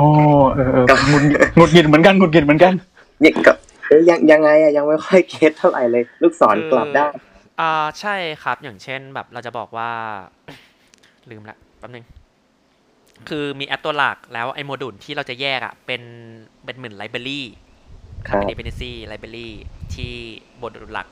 โมดูลแอปจะไปเรียกอีกทีหนึ่ง ครับ ครับผม แต่ว่ามาดู realization มันไม่ใช่อย่างนั้นไง มันให้เหมือนให้เราแยกไปเลยอะแยกเป็นอีกตัวหนึ่งไปเลย ไม่ใช่เป็นไลบรารีของตัวหลัก อ๋อครับ อืมแล้วผมก็ทำเป็นไลบรารีไปแล้วไง เป็นสัมบท อ๋อ อันนี้ของ Android ป่ะ ใช่ป่ะ ใช่ใช่ใช่ ใช่ ไอเนี่ยมันชี้ มั่ว ไปถึงไปถึงเราชี้มั่วหรือว่า no no no จริงๆ ไม่ใช่ไม่ใช่ คือ คือคือไอก่อนที่ไอ modularization ของ Android มันจะออกอ่ะ อืม มันเราอะทำแตกเป็นสับเป็น gradle สับโมดูลกันอันนั้นอะปกติมาก อ่า แต่ว่า ใช่ อืม ใช่ แต่ว่าพอใช้ polarization ของ Android เนี่ย ที่ที่เราจะทำเป็น dynamic delivery ใช่ปะ อ่าอ่าใช่ ใช่ เออ ไอ้นั่นแหละ คือปัญหาคือไอ้ตัวฟีเจอร์โมดูลทีหลังอ่ะ มันจะต้องรู้จักตัวแอป ถูกป่ะมันต้องรู้จักตัวหลัก ใช่ครับใช่ นะครับไอ้ตัวแอปมันไม่รู้จักอีตัวนู้น เพราะว่าเออ นั่นแหละ มันเลยงงเออ เข้าใจง อ๋อง จริง แล้วแล้วเวลาคุยอย่างเงี้ยมันคุยยากนะแบบผมไปคุยกับพีเอ็มอ๋อ เราใช้โมเดลโปรเจกต์เราเป็นโมดูลไลท์อยู่แล้ว ครับ เขาไปสมมติเขาไปเจอกับ Dynamic Delivery เอ๊ยยังไง มันก็ นะ ดูอ่า เหมือนแบบเราบอก คือวิธีที่เราทำกันอยู่อ่ะ มันไม่ เออ แมทช์กับตัว Dy- ไอชื่อที่อะไรไดนามิก อ๋ออ๋อใช่ใช่ ชื่อมันชื่อ เออ ชื่อจริงๆมันชื่ออะไรนะไดนามิกเดลิเวอรี่ แล้วทำอีกฟีเจอร์ป่ะ ไดนามิกฟีเจอร์อ่ะ เหนื่อย คือเหมือนเราบอกเราบอกว่าเราก็ออกแบบโค้ดที่มันเป็นโมดูลไลท์อยู่แล้ว อืม อ่า มันแค่แยกกันเป็นโมดูลโมดูล แต่ถ้าเขาไปรู้จักแบบเหมือนไม่ใช่ไปรู้จักเนี่ย เอ้ย มันมีฟีเจอร์นี้อ่ะ มันสามารถ เออ ทำโมดูลไลท์อ่ะโปรเจกต์ที่เป็นโมดูลไลท์ก็ใช้ได้เลยนี่ไงอะไรอย่างเงี้ย อืม เออ ไม่ อยู่แล้ ไม่ ว น่า ก็ใช้ ได้เลยนะ ตอบได้คำเดียว ไม่ได้จริงครับขอโทษด้วยคำว่า ไม่ คน ใช่ ละไรมั นะ นไม่ได้ไม่ได้เหมือนกันจริง คนคนละอันนะ คนละอันเออคนละอัน อ๋อ มันมองมันมองคนละแบบนะ เท่าเท่าที่ผมเข้าใจ ครับ ๆ ตอน ครั ที่ บ ผมได้ยินตอนแรกผมก็แบบ เอ้ย แอปเราก็ทำได้นี่หว่าเป็นดูปุ๊บแม่งไม่ได้ จะลอง ใช่คิดคิดเหมือนกันเลย โอ้โห นี่เราแตกโมดูลเรียบร้อย เดี๋ยวทำได้ โอ้เกมเกมจบหมดเลย โอเค อันนี้เราคุยยังก็ยังดีนะที่ยังคุยเรื่องหัวข้อหลักอยู่ก็คือ architecture กับ design pattern อ๋อเอานี่เรายังอยู่หัวข้อหลัก ยั ใช่ ง ไหม อยู่ครับยังอ อ๋อยู่ ยังอยู่ไหม อ่ะครอบคลุมค่อนข้างครอบคลุม อ่ะเอ้ยตอนนี้ก็หนึ่งชั่วโมงสี่นาทีแล้วครับ ก็เดี๋ยวถามทิ้งท้ายเลยว่า ถ้าตอนเนี้ยแนะนำ pattern น่าจะเป็นสิ่งเดียวกันใช่ไหมว่าเป็น MVVM follow ตามของ Google น่าเนี่ย ครั ก็ บ ครับผมก็น่าจะแนะนำแบบนั้นนะ อืม ด้วยจริง ๆ ด้วยเหตุผลแนบก็มีมีหลายเหตุผลแนบแหละ ก็ ด้วยความที่มันมันเป็น Official ของของ Google ด้วยครับ มันซัพพอร์ตพอมันซัพพอร์ตแล้วครับ เวลาเราเติมทีม เวลาเราขยายทีมสเกลทีมเนี้ย มันก็สะดวกสบายหรือเราอาจจะสวิตช์คนนู่นนี่นั่นอะไรอย่างเงี้ยครับ ก็จะสะดวกสบายมากขึ้น แล้วก็อีกอย่างหนึ่งเวลาที่เขาออกของที่เขาออกมาให้เราอย่างพวกไลฟ์เบต้าหรืออะไรก็แล้วแต่ แล้วมันบียอนขึ้นไปอีกขั้นหนึ่งเนี้ยเราก็ ฟอลโล่ตามต่อได้เลยอะไรเงี้ยครับมันก็จะง่ายทั้งทั้งในตอนตอนนี้ที่เราหาอ่าขยายทีมแล้วก็ในในอนาคตที่มันแบบจะมีของที่แบบบียอนขึ้นไปอีกอะไรเงี้ยผมก็ก็แนะนำว่าอย่างนั้นนะ อืมน้องพีมีเหตุผลอื่นไหม เอ่อ หรือว่า พี แนะ ก็ นำแนะนำของพีเลย โอ้โนโนก็ก็เห็นด้วยด้วยใช้ MVM ของ Google นี่แหละ Architecture Component ดีครับดีเขาเขารับจริง ๆ เขาอะรับฟีดแบ็กเราไปเยอะมากเลยนะ ถูกป่ะ แล้วกว่าจะออกไอเนี้ยมา ใช่ เออ อืม เราเลยแบบรู้สึกว่า อันเนี้ยแหละมันมันมันรีไฟมาระดับมากแล้วอะเออ ควร follow เป็นเป็นสแตนดาร์ดเลยอันนี้ อืม เอ้ยจริงๆอย่างหนึ่งที่เราชอบคือจริงๆแล้ว อันนี้ต้องบอกผู้ฟังเลย คือเรา อืม สามารถฟีดแบ็กอะไรอย่างนี้ให้กับทีมของ Android ได้นะเขาชอบมากจากใจเลอืย ม เวลาเราไปงานสัมมิตอะไรเงี้ยเขาชอบ คือการที่เราไปบอกปัญหาอะเออ ไม่มีคำตอบก็ไม่เป็นไรเว้ยแต่เขาชอบ เขาจะจดเก็บไว้ ใช่ อืมดีครับ เพราะว่าแบบ คือ บางบางงานเขาจะแบบอย่างของเรามีงาน GD ใช่ป่ะ ก็คือ ใช่ เป็นสัมมนาของ GD ด้วยกัน เขาจะเอาไอ้แก๊ง Android GD อะไปนั่งเว้ยนั่งในห้อง แล้วแต่ละคนก็จะมาที่ต่างๆ เออเขาก็จะแบบพูดเรื่อง privacy อะไรเงี้ย อืม อ่าเวอร์ชันใหม่จะมี privacy แบบนี้ คนคนหนึงยกมือเลยเพราะเขาทำ grab เขาบอกว่าถ้ามี privacy เรื่อง location เงี้ยแล้วเขาจะทำแอปของเขาต่อได้ยังไง อ้าว ใช่ไหม อื เออก็ฟีดแบ็กให้เขาทีมรู้ทีมเขาจะปรับให้ อืม แล้วก็มีเรื่องอย่างไอสโตรเลตล่าสุด ถ้าไปดูของ Android 10 มันเปลี่ยนวิธีอะไรอย่างเงี้ย อืม ใช่ ของเดิมมันพังเขาก็บอกไปว่าคุณสามารถใส่แฟกแบบนี้ได้ก่อน เพราะว่าคนคนที่มีปัญหาแล้วฟีดแบ็กหาเขาเยอะมาก เขาก็เลยเปิดแฟกนี้ให้ก่อนหนึ่งเวอร์ชันแล้วเวอร์ชันหน้าถึงจะพัง อ๋อ เออ ให้เตรียมตัวพังก่อน ให้เตรียมตัวพังปกติระยะเวลามันแค่เบต้าไงแต่เขาเขามองว่ามันมันแค่ช่วงเบต้ามันไม่ทัน เขาเลยให้หนึ่งเวอร์ชันเอออะไรอย่างเงี้ย คืออยากบอกเลยว่าแบบเราสามารถฟีดแบ็กไปได้ ไม่ว่าจะช่องทางไหนก็ตามสักทีไม่รู้ อืม เออ เปิด issue tracker ไฟล์บั๊กเข้าไป ทีบางทีแม่งอิชูก็อยู่มาเป็นชาติอะนะ เออ เออเออ เออโอเค อ่ะก็จริงๆก็น่าจะเป็นสิ่งเดียวกันแหละว่า ถ้ายังไงดี ถ้าใช้ใช้คำว่าถ้าทีมยังไม่มีความพร้อมมากพอ แล้วรู้สึกว่าการพูดเรื่อง architecture หรือ design pattern มันเป็นเรื่องใหม่ ให้เราเลือกทางที่ปลอดภัยที่สุดก็คือ ไปดู MVVM ของ Architecture Component ดีกว่า เพราะว่าเขาซัพพอร์ตเขาคิดยูเคสหลาย ๆ ยูเคสเพื่อการใช้งานทั่ว ๆ ไปได้ แต่จริงๆก็มีบางที่ที่เขาใช้ของเขาเอง เพราะว่าเขามียูเคสที่มันแปลกๆ ที่ อืม ที่มันน้อยไม่สามารถตอบรับได้ หรือตอบโจทย์ได้ เอ อะไรอย่างเงี้ย อ อันนี้ก็อีกเรื่องหนึ่งเออ แต่มันก็คนละสเกลเนาะเออ อืมก็ ก็คือใช้ architecture component นั่นแหละ เป็นจุดตั้งต้น อ่า แล้วอยู่ก็ไป adapt กับโปรเจกต์อันนั้นว่าก็ว่ากันไป อ่า อ่า ถ้ามันไม่ดีก็ไว้ค่อยโปรเจกต์หน้าเนาะ ทนทนเขียนไว้ก่อน ทนทนเขียนไว้ก่อนในนี้ก็เรื่องมาแล้ว อืม โอเค ก็จริงก็ถึงช่วงท้ายรายการแล้วก็เดี๋ยวขอจบเลยครับก็คือ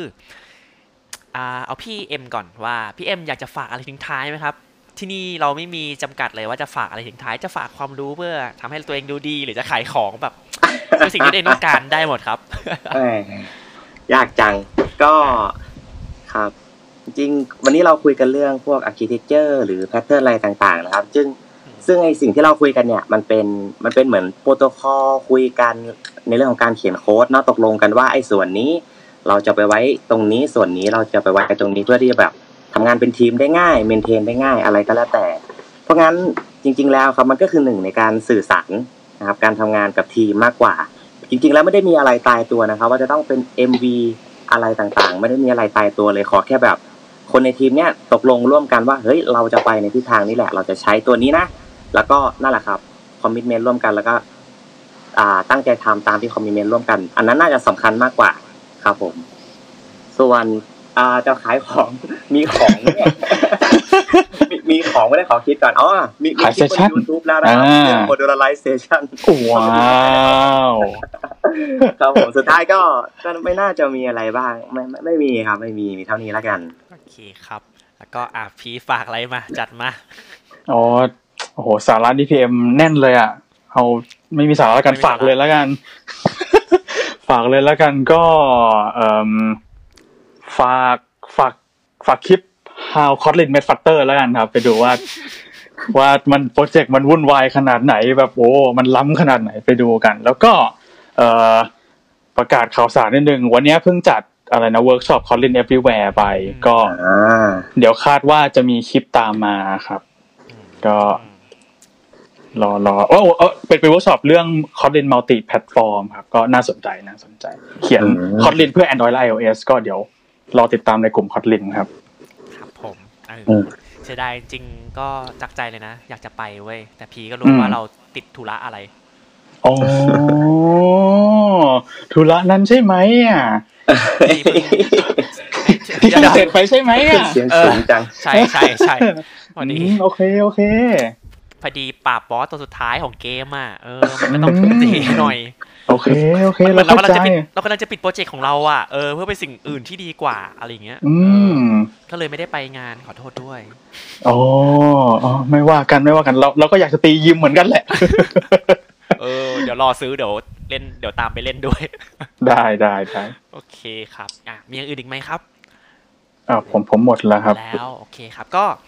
จริงแล้วขอบคุณทั้งสองท่านจริง ๆ ก็ไม่คิดว่าเราจะ ยังไงดี ก็ก็ไม่ออกนอกเรื่องนะ แล้วก็มีสา ระ เออ ได้ได้ได้ ก็เพราะว่าเราตอนแรกก็ไม่ได้วางไม่ได้วางสคริปต์ไว้ชัดเจนเนาะก็แบบเผื่อใจไว้แล้วออกนอกเรื่องก็ไม่เป็นไร โอ้ย แต่นี่มันออกนอกเรื่องแบบมีสาระไง เยกว่ เออ ก็ขอบคุณทั้งสองคน ครั ที่ บ แบบ มีความพยายามในการดึงกลับมา มีความพยายามในการคุมไม่ให้มันออก โอเคครับ ครับผมก็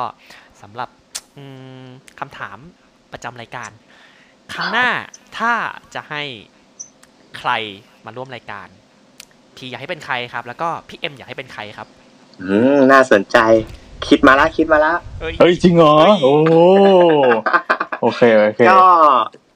จริงๆอยากจะอยากจะชวน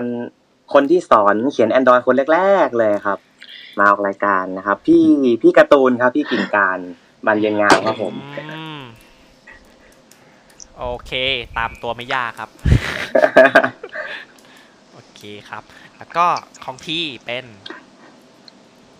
พี่คนเดียวกันใช่ไหมบอกมา ใช่ใช่ คือพี่พี่รู้เว้ยว่าพี่จะเลือกพี่ก็เลยพี่ก็เลยชิ่งก่อน ทำไมพี่ทำอย่างนั้น เนี่ย ผมแอบไปนัดไปแล้ว เดี๋ยวพี่ต้องมานะเออ อะไรกันทำไมพี่ทำแบบนี้ผมต้องเลือกคนใหม่ใช่ไหมเนี่ย แล้วทำไมไม่ชิงเปิดก่อนวะ ก็ก็พี่เอฟไม่ปล่อยช่องเลย อะทำไงดีวะ พี่ขอโทษ เออโอเคโอเคเดี๋ยวก่อนเดี๋ยวก่อนอ่ะผมมีตัวตัวสำรองครับ เป็น สำรอง เอาคนนี้ครับ ครับ